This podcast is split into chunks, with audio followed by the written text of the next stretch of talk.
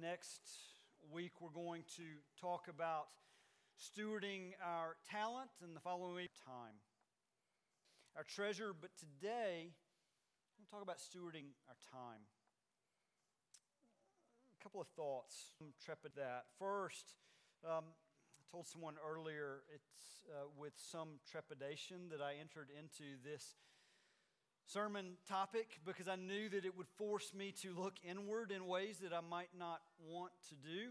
Um, and Anna and I have done that this week. So I want to invite you to join me in this journey.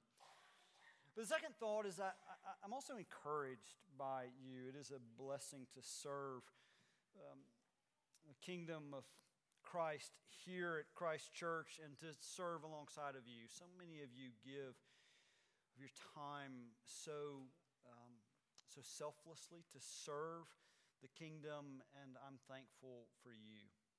I'm thankful for the way that you serve, and I'm honored to be here with you. But we all can grow. And so we're going to look to the Word of God to do that today. Blake has put before you Psalm 90. We'll look to Psalm 90, but in addition, we're going to look to Ephesians chapter 5.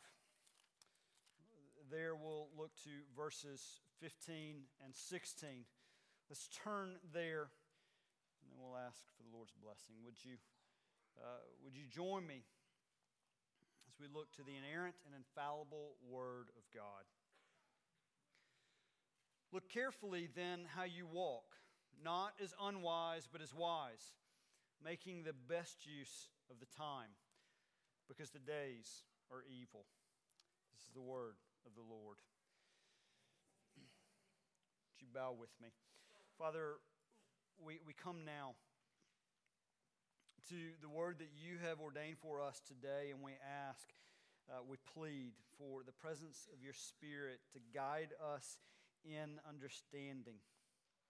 Show us where you are calling us to grow in Christ's likeness, where you're calling us to grow in wisdom and take over. Father, we pray. In Christ's name, amen.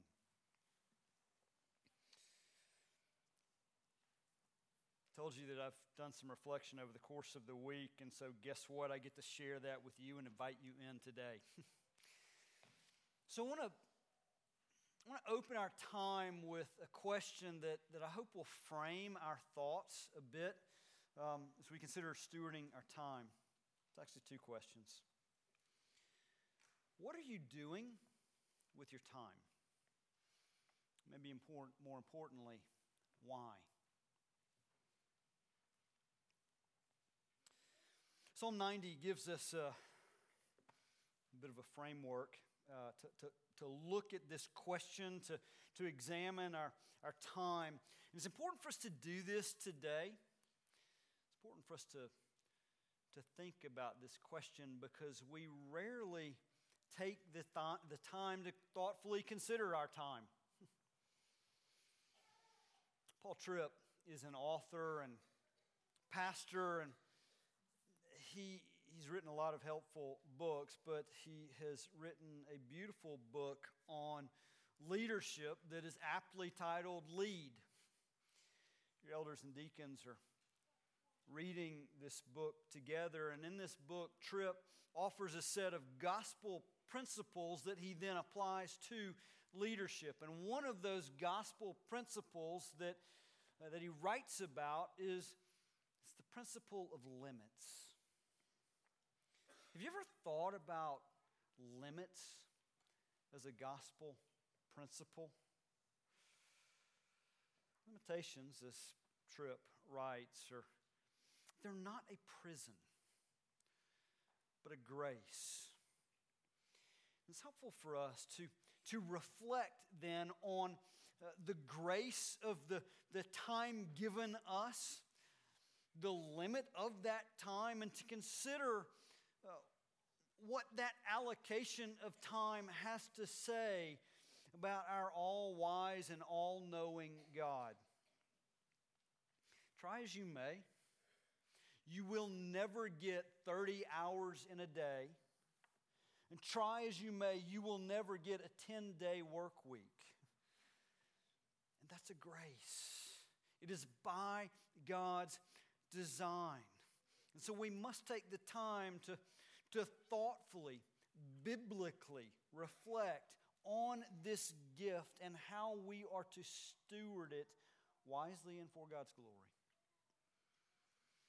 Psalm 90 probably as well as anywhere in Scripture, lays out a framework for us to think about time. And it does so by starting out describing the eternality of God. Verse 2 does this beautifully. Before the mountains were brought forth, or ever you had formed the earth and the world, from everlasting to everlasting, you are God. From everlasting to everlasting. Whereas Genesis 1 1 simply and profoundly puts it in the beginning, God. You see, God is the author of time. Before time was a concept, there was God. He is above time, He has authored it for us. Now, I know as we start to think about the concept of time, it can sound like a pretty heady topic I'm reminded recently of a, of a pastor who shared with me that sometimes when we struggle with these, these, these heady intellectual topics, we wrestle with trying to understand them. And we feel like we can accept these truths when we can fully comprehend them. But maybe a better way to wrestle with difficult truths is not to get our arms around them, but to consider their beauty us to consider the eternality of God, of His authorship of time in terms of its beauty. This week we, we got our first cold snap. Maybe when we woke up with those first few mornings in the low 30s, maybe you were like me, you started thinking about Christmas to come. Christmas comes, we we bring out the, the snow globe.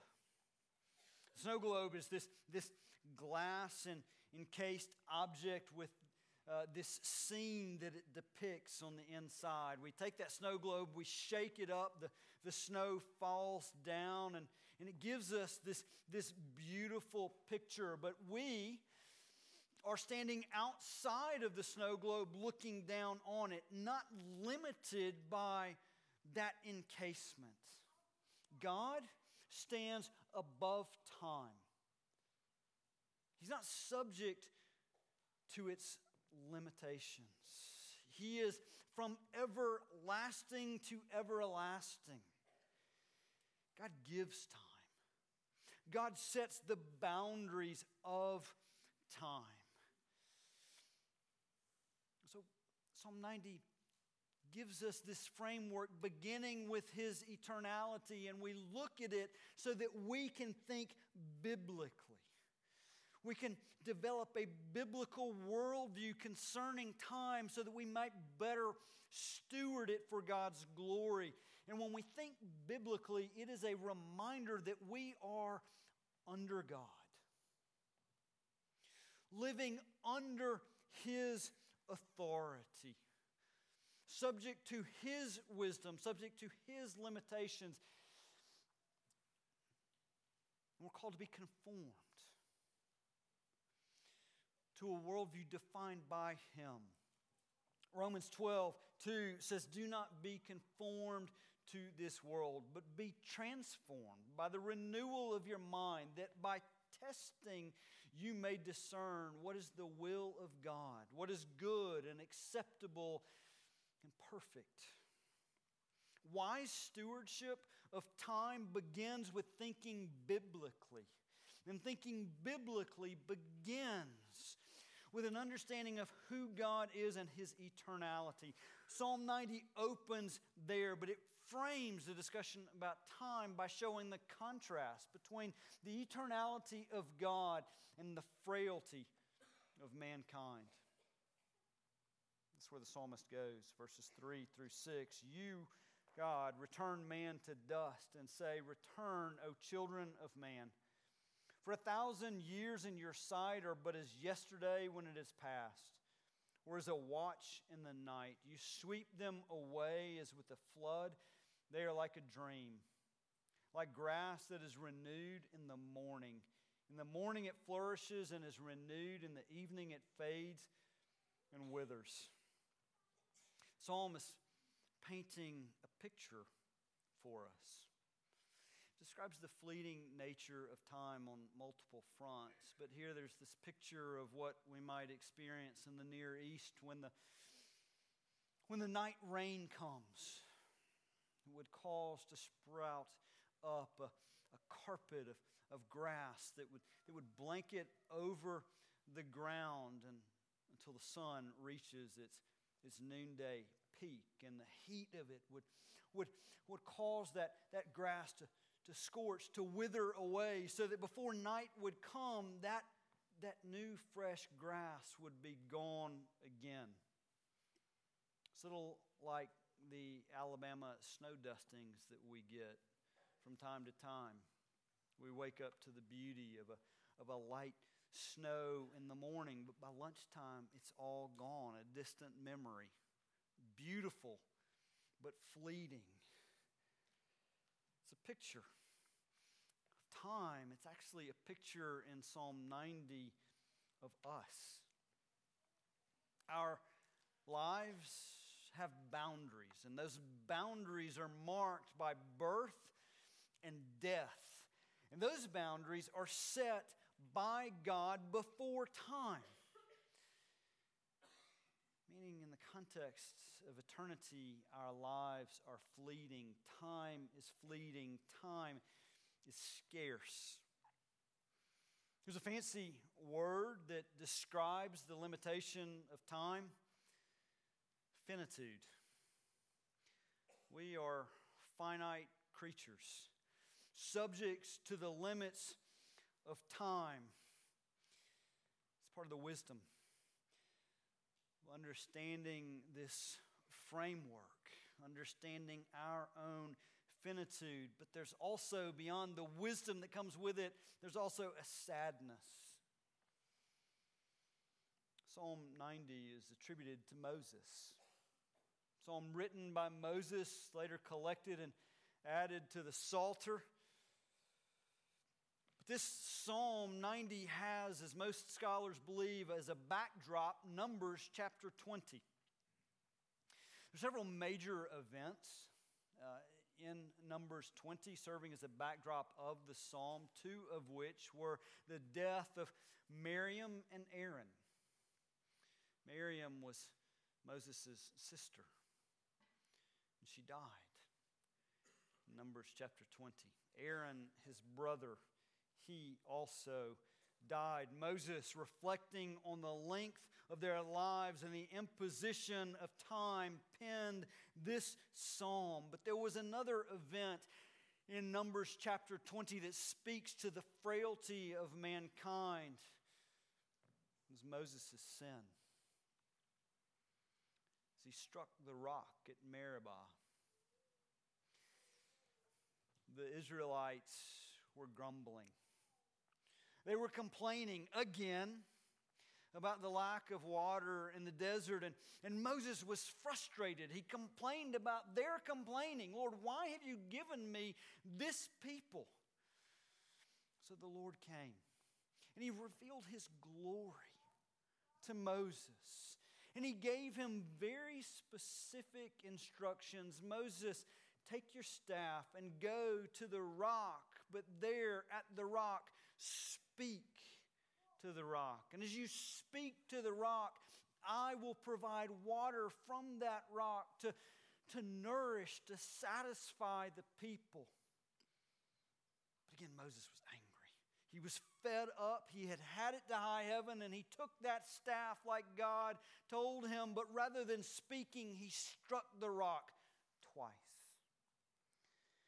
God, in his grace, provided water to the people of Israel, but it was his sin, Moses' sin, that was shown most clearly in this act.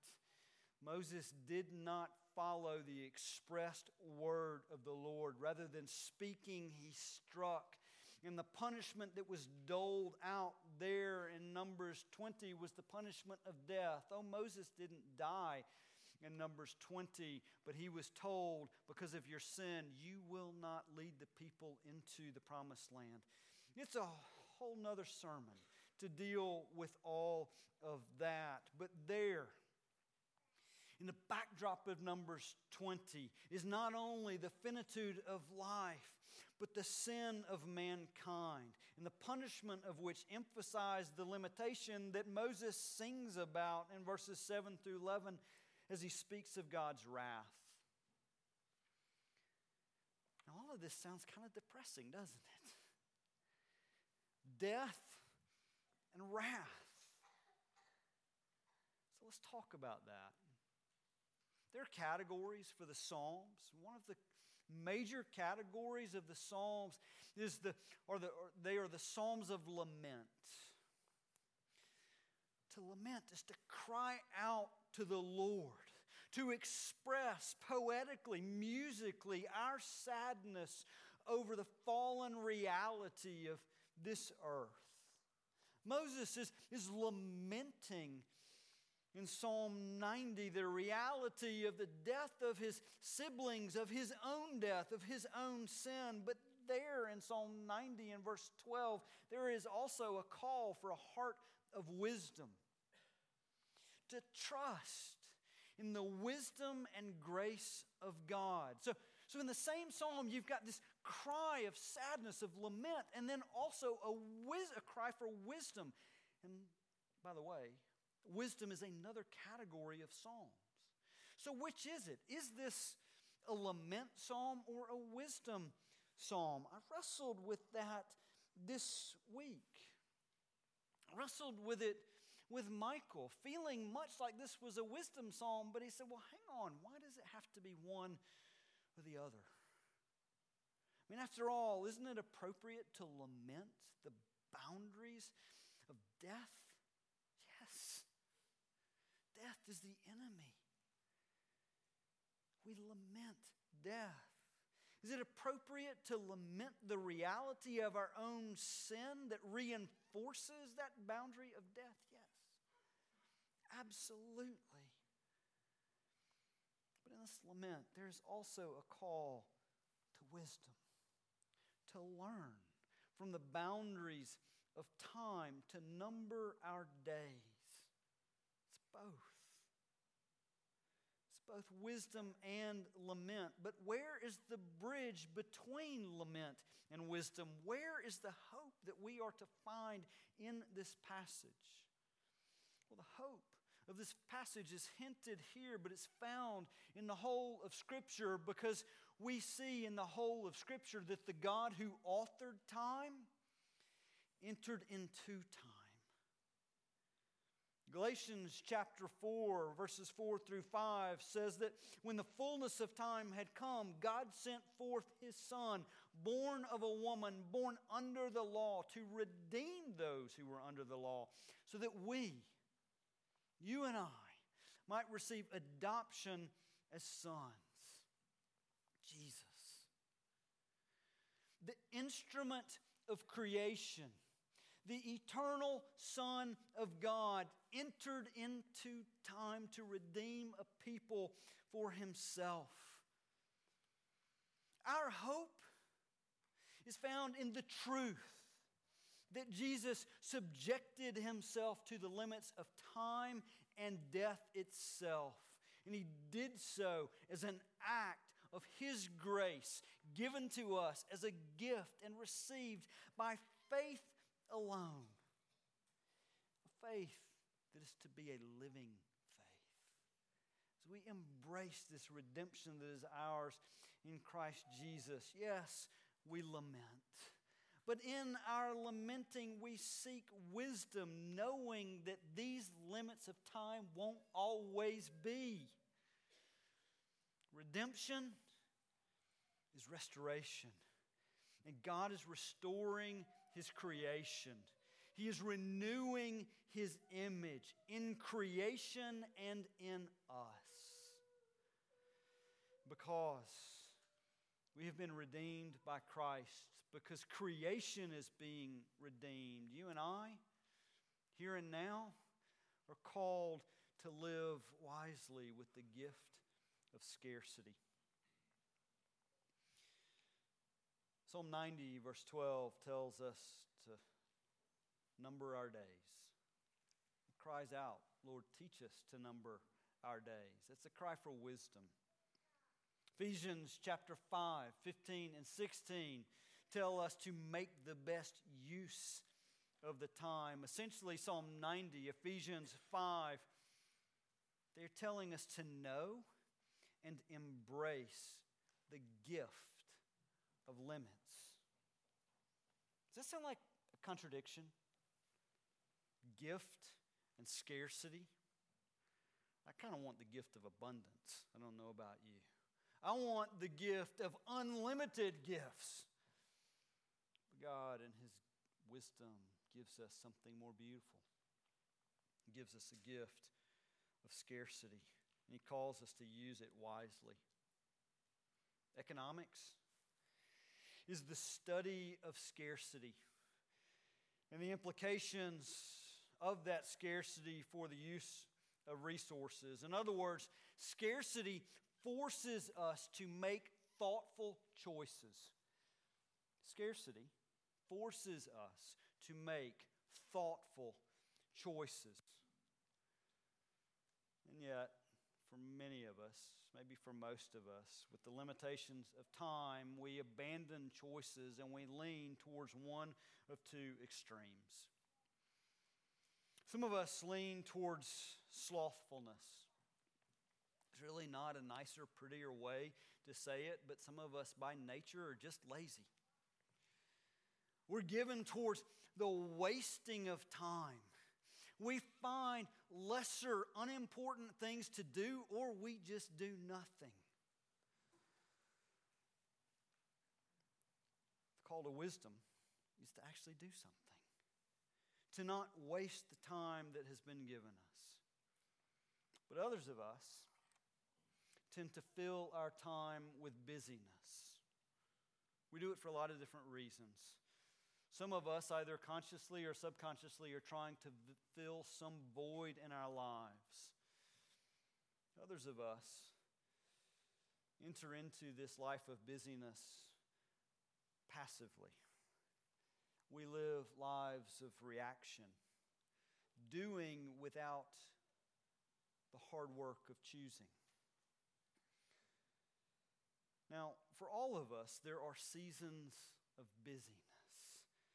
Seasons when the load feels heavy, and in those temporary seasons of busyness, it is a wise steward who works hard. There's, again, no two ways around it. There are seasons for all of us that will be hard, and we will be called to be all in.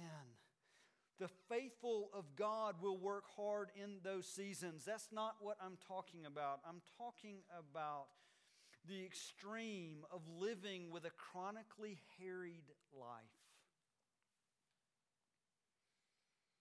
Set against those extremes.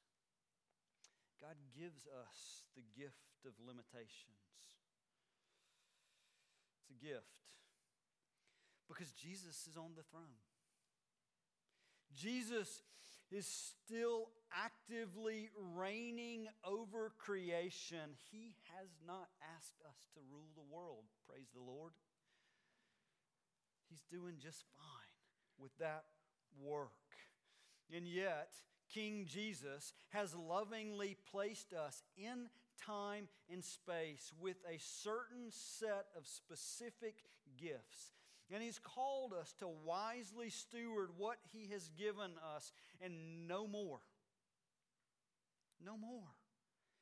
He calls us to work for His glory, and He gives us rest from, his la- from our labors. That's the rhythm of life that He has established. It is another framework of sorts. And the truth of that framework is a call to the wise use of the time that has been given us. So, as we think about applying this call to wisdom, I, I want to offer for us an illustration and a set of guiding principles. First, the illustration. If you have heard me talk about parenting, you've, life, you've likely heard me offer the illustration of the photo mosaic. Are you familiar with a photo mosaic? It is the, it's this big picture that is made up of a thousand tiny little thumbprint images. But when those thumbprint images come together, they, they form a cohesive whole. Now, the photo mosaic, I believe, does offer a helpful illustration for our parenting, but also more broadly for our use of time. If you think about parenting, we have been given a season of years, however many years that may be, to, to parent the children that the Lord has entrusted to us. And in those, that season of years, we are essentially painting a picture of mature adulthood. But that picture is not painted in any one single moment. It's comprised of a thousand little thumbprint images, a thousand little small investments of time. And those small investments of time come together to create the whole. That has application with our parenting, but it also has application with our use of time. And so, the two principles for our stewardship of time intentionality and freedom. First, intentionality. Don't be slothful with your time.